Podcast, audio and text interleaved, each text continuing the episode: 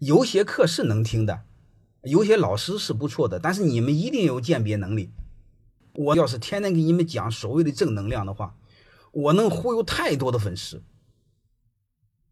你们一定要听清楚什么是讲什么东西，它的逻辑层次是什么，它底层是什么，能明白的意思吗？你们一定要学会鉴别，要没有鉴别就毁了。就刚才我说那个王阳明各方面都很好吧，确实很好，各方面都很好。你看知善知恶知良知多好呢，关键就我说那个在终极追问的时候，什么是善和恶？谁告诉你宁王造反就是坏事？谁告诉你他平宁王就是正义？谁告诉你他听皇帝的就是这正事儿？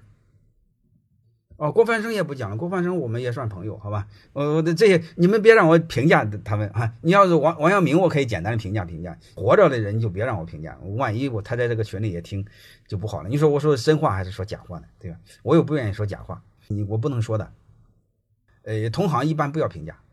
如果私下的话，我可以跟你聊。就是不管怎么着，你们就一个从底层问。